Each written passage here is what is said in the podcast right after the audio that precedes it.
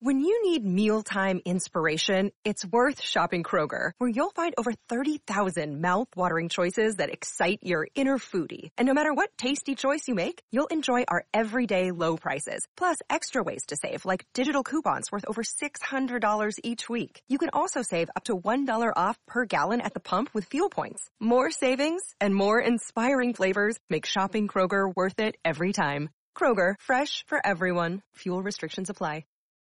Listen, all you New Yorkers. Excuse me. Taxi. Okay, we're looking around. This is the 77 WABC minicast. I understand we got That's Doug the Schoen on. Bobby Let's go to Doug Schoen. You got it. We have Doug Schoen now, political pollster. Uh, Doug, we are talking, of course, about the elections last night, uh, but also what about the Biden effect?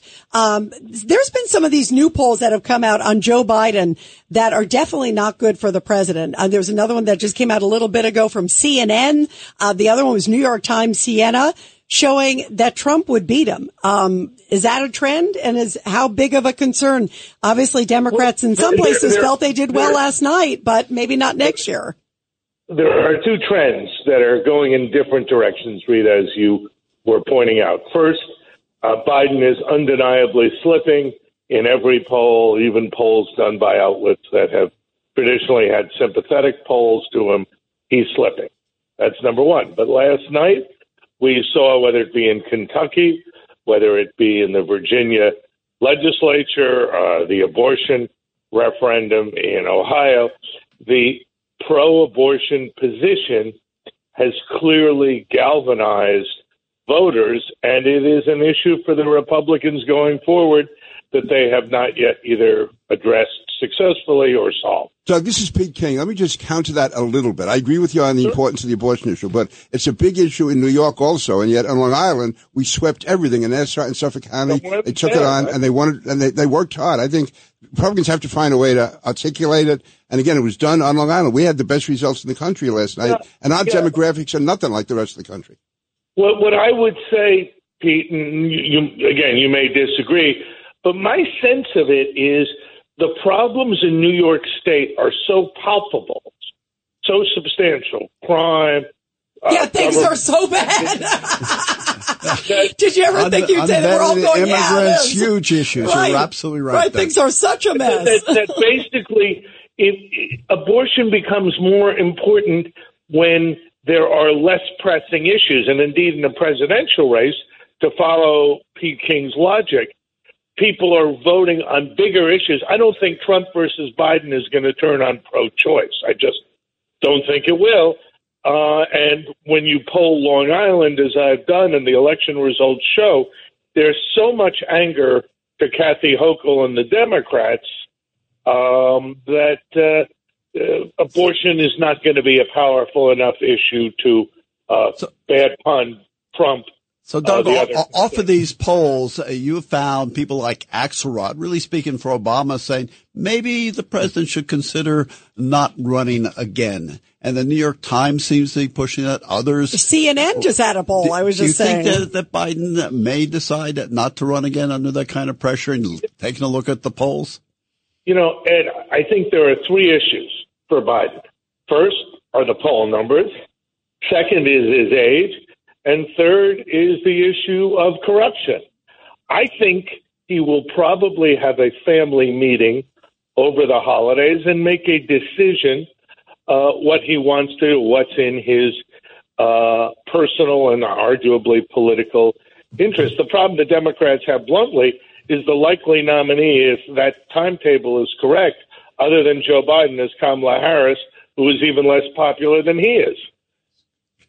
So the possibility at the end of the day for someone like a Gavin Newsom to come in is really tough. And if you look at the um, picture of life in California, it's hard to make the case that successfully that he'll do for America what he did for California. Uh, Doug, do me a favor if you could stay with us, okay? Because we're going to bring in Frank Morano, who's our great host of the other side of midnight. Uh, he's going to be talking about what happened in New Jersey, and then we can get your take on New that. Jersey, we lost. We, we the, the Republicans were supposed to sweep, and they lost that more. Yeah, big time. Uh, so let's go to Frank Morano. Frank, you cover New Jersey. You spent a lot of time in Atlantic City, but that's another story, right? But well, the, the so Republicans fill actually, the Republicans actually did well in uh, South Jersey and Atlantic County, but uh, John is exactly right. I mean, people were talking about the Republicans winning one or both houses of the legislature for the first time in a long time because they helped draw these districts along with the Democrats. It wasn't like a situation with New York where they were running potentially against a gerrymandered map. This was a very good map for the Republicans and issue after issue seemed to be breaking their way. Uh, the issue of uh, offshore wind, the issue of crime, uh, a lot of what was going on in schools. And I, I think part of it is, is just what you guys have been talking about, the mismanagement of the party. The Democrats had a much more robust field operation and a much more robust vote by mail operation. The Democrats were also smart. A lot of voters got property tax rebates right before the election. And I think that combined with uh, embracing vote by mail, where a lot of Republicans were lo- reluctant to do that, I think that all bode in the uh, Democrats' favor. So I thought after the strong showing that Jack Ciattarelli had two years ago, uh, we would see much stronger Republican gains, but it turned out to be a lot more like last year where people were expecting doom and gloom for the Democrats and the uh, Democrats exceeded expectations. But uh, uh, but but uh, Frank, you knew you do need to have some power if you're going to put in place all the things that a party should. And just because Jack Ciattarelli lost, he should have won that uh, that race. Uh, just like- Agree. yeah. You And- know, but one of the things that you did as chairman, eh, both in your first incarnation and I think from what I've heard you're doing now as the Grover Cleveland of uh, Republican chairman is um, you really built an organization that was not centered around a personality. And if you look at what you did, uh, you won the county executive in uh, Westchester, a whole bunch of other places that Republicans don't traditionally win. If you look at what the gains the Republicans made last year and are continuing to make, Jersey didn't do that. Under Chris Christie's leadership, the party kind of became like a cult of personality and existed only to serve Chris Christie. And I think now, unfortunately, the Republicans are paying the bill for that now. And I'm not sure what that portends for the open governor's seat in two years. Yeah. Um, by the way, Uh, Doug. uh, Doug Schoen, do yeah. you know much about New Jersey? I've worked there for since working for Governor Brendan Byrne, uh, John, back in, in 1981.